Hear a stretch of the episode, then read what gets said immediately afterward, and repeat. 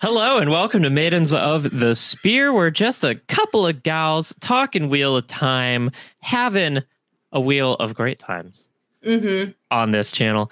And uh, today we're going to talk about a few things, but right now we're going to talk about why you, yes, you, Veronica, not really, but if crazy, all the Veronicas out there, Could be. should read The Wheel of Time Absolutely. by Robert Jordan. So, first I want to start Mary Lou. Mhm. Should the viewer read The Wheel of Time? Great question. Simple answer. Yes. Yes. Yes, definitely. And we could stop here, but why? Mm. Um, it's possible you're intimidated by the 14 books in the series, each of which is at least 1,000 pages. Um, but But every single page is a treasure. is a treasure Is a treasure. and a memory waiting to be formed Mhm. and a friendship waiting to be had. I actually truly have a relationship with these books. Like, Oh, a hundred percent. they've impacted me. I see these characters as like friends of mine.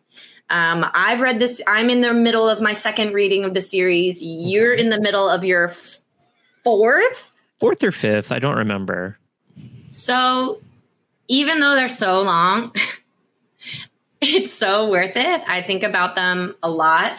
Um, even though the characters are young, I wouldn't. It's not YA. Like it's It not, not young YA. adult fiction. That is not what's going on here. It's very um, sophisticated world building and character development. Um, some things are a little. Uh, reductive or basic about it, but I don't think that takes away from the complexity of the series as a whole.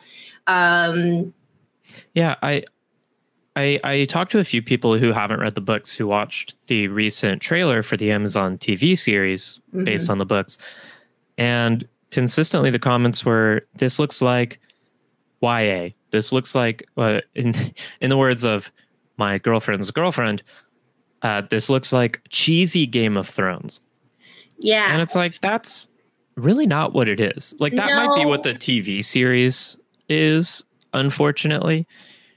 But the books aren't that. Like as I listen back through them, I forgot just how dark they were from the very beginning. from the very beginning, the first chapter, first two chapters, um, there's a lot of darkness and really serious discussion of like morality and family and identity. Um, yeah, it is definitely not cheesy Game of Thrones because that's The Witcher, right? No, I mean, yeah. Um, and we love The Witcher in my house. That's the cheesy Game of Thrones. That's Party City Game of Thrones, Thrones, and I love it. Um, Wheel of Time absolutely should not be that. And I actually have a lot of faith that this TV series, I was not looking forward to the TV series. Well, of course, I was No. looking forward to it, but I was not optimistic, shall we say, Right. um, about the possibility of adapting such a complex series into TV. Um, but I watched the trailer and was like absolutely positively surprised um, by how much I liked it. However, I, I, I know what. I think I know what people are seeing when they watch the trailer. Yeah. It's incredibly color saturated. But wait, wait, wait, Mary Lou, I don't want to interrupt these good, good thoughts. But we're not here to talk about the trailer. We're here to talk about why you should read The Wheel of Time. Great point. And I get carried away. and that's my fault for bringing up the trailer. I just I know a lot of people might be coming to the book series now via the TV series Mm-hmm. and via the hype around the TV series. Mhm.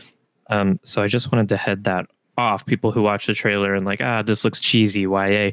Not for me. Not at all. The books ain't that. I No, the characters might be teenagers, but this is not YA. And a lot of the characters that we do follow are not teenagers.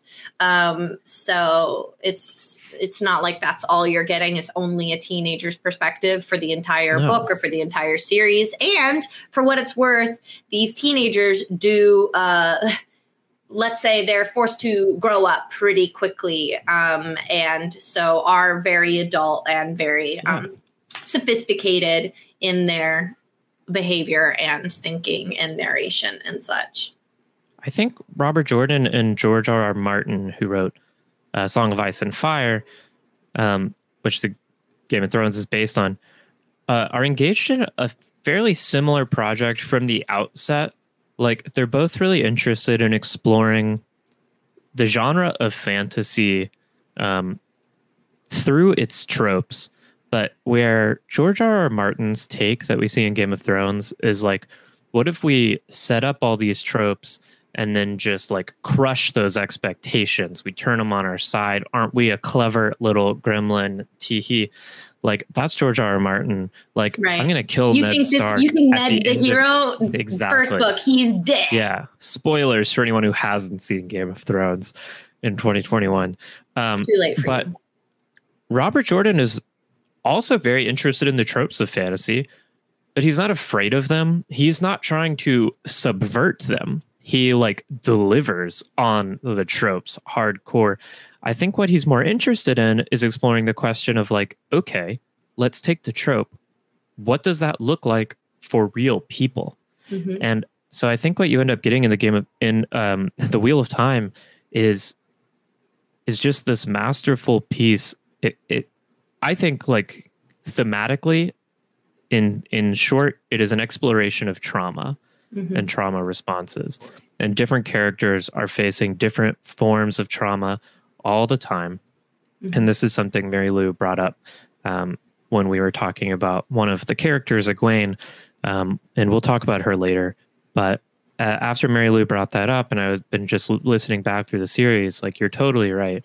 Like the whole book is centered around trauma and like but not only on a character scale which it is and it's it's it's really detailed and really like uh uh sincere and genuine the way um, characters deal with trauma in, in a variety of different ways, but also on a societal scale, right? How entire Yeah. cultures have experienced trauma and, uh, you know, society ending and, uh, you know,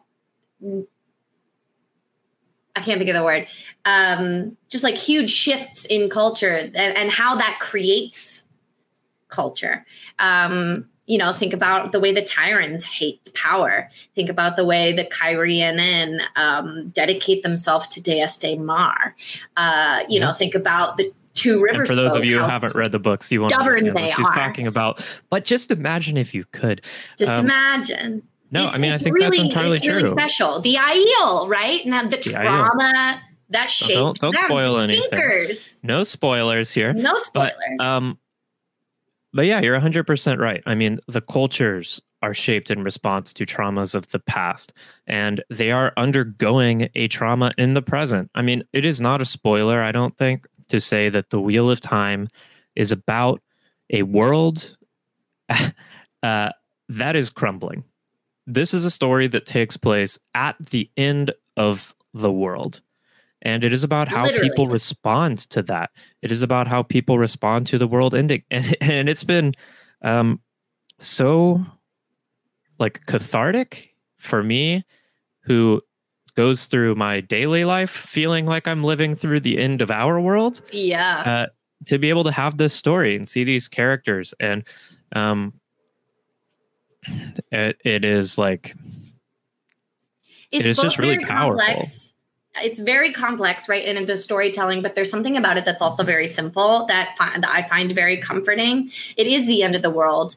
Um, there are, you know, uh, uh, de- devastating uh, events, um, and there are also really good people, and there are bad people, and there's people in the middle. But at the end of the day, you know what the bad guy's name is? The Dark One. the dark one yeah The Dark One. like that's the bad guy yeah you know and and that's so comforting to me that you know the bad guy is the dark one and there are people that are dedicated to the dark one and they are called dark friends Mhm. and there like are bad is there are bad and good is good and there's a lot of stuff in the middle especially the way certain people are perceived Mm-hmm. and in culture wide you'll find it very relatable um, but uh, it, it is very comforting that like there's no question in my mind uh, who the good guys are and who the bad guys are and um, Yeah. or at least what you And- think um, and what as you know said there, there is tons of gray in the middle especially with human characters who are constantly pulled by human motivations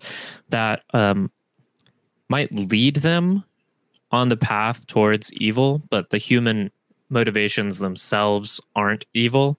Mhm. Um, There's plenty of characters who think they're the good guys. Um, are not. There are plenty of characters who are good guys, cough, but want, are doing things exactly opposite ways. Uh, What Yeah. did you say? I said cough, white cloaks, cough, cough, cough. Um, White cloaks. um, Um, yeah, but it's also like it's also a story about climate collapse in its own way. Like I don't think Robert Jordan wrote it specifically to be about climate collapse. Maybe he did, but it- it's not like N.K. Jemisin's like the fifth season where it's like about climate trilogy, collapse. which is definitely about climate change Um, and climate collapse. but- but it is a world where the climate is dying and crops are failing and everything is upside down and Winters people are lengthening are- and springs are shortening. and people are just craving anything to make sense of it and to latch onto and to feel hopeful for. And so they do crazy things all over the place. Um, but it's understandable. And I, I think we're seeing that today. Yeah. um, it's a so- story about prophecies being fulfilled, but not always in the way that you think they're going to be, um, Mhm. which is such a fantasy trope, right? But it's done very well. and perhaps most importantly for some of you it is a story about badass women who do badass magic all up over the damn place Mhm. and probably And like some badass dudes. and some badass dudes but i think like what sets the wheel of time apart in terms of its setting and its cultures is that and a brief summary for those of you who haven't read the books um, this is a world in which men who can do magic inevitably go insane and start destroying everything around them so the only people in this world who can safely use magic are the women and this this has led to a society that is matriarchal to its core, Mhm. um, which is not something you see in a lot of fantasy, or you see more of it now. Uh, but when Robert Jordan started writing the series in the '90s, I think it was fairly innovative, um, at least in terms of like white guys writing fantasy. Like, totally. like yeah, okay, he wasn't like breaking any uh, new ground, but um, but at least in terms of like mainstream best-selling fantasy novels, um, and, and he's not doing it like people see the way he writes about women, and like the women in his series are always like men, and the men are always like women, and people are like, oh, he's so gender reductive, or like some people accuse him of being a misogynist, but I don't think he is. Like, he's an old older white man and so sometimes women yeah, there might be like some men who are like well i'm gonna spank you or whatever and like that gets a little weird and like like there's a lot of crossing your arms under your breasts and like there's there are like tropes in his writing that um undercut this but overall like some of the most complex most powerful strongest characters and not just strong in magical power which they are but strong in terms of their own like character and point of view And and rich inner willpower. life. mm-hmm, And they're the all very women. different, which they're all different which is really appreciated. Um, yeah, there's so many great female characters. I mean, that we can name off just the top of our heads. Yeah. you know, Egwene, Nynaeve, uh, Moiraine, Belida.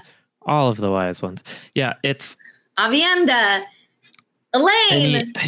we're, we're, we've been talking about this for too long but if you're on the fence about whether or not you should read the wheel of time just read it uh, Let try it. you off the listen to the audiobooks while you're doing dishes while you're you know walking your dog. Just try While the you're the audiobooks. i really love them.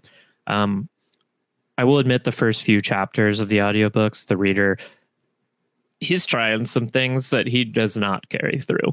Uh, so give it a couple hours. But um, And I've also heard that Eye of the World, which is the first book in the series, it's it is a little slower. Um, I still very much enjoyed it and was hooked um, a few Yeah. chapters in. But uh, I've had a lot of friends struggle to get through Eye of the World. But once you do, it really opens up. Um, which you know, that's a lot. I get it. Um, but if you want to trust us, trust us. It's worth it. It is. So 10 out of 10. That's my most favoritist, most meaningful series. Uh, give it a try. And worst case scenario, uh, you don't like it, and you never have to trust us again about anything. Um, best case scenario, you love it and you find a meaningful escape from the uh, the hellish dystopia that surrounds us day to day. America's a nightmare. Yep. So read the Wheel of Time. Um, and also, oh, come watch us talk about it on Maidens of the Spear on Twitch and also on YouTube. And also, we play D and D, and we might be playing a Wheel of Time TTRPG that we're designing. So every Sundays at us. four p.m will be your friends and you can get as parasocial as you want about it. it's true.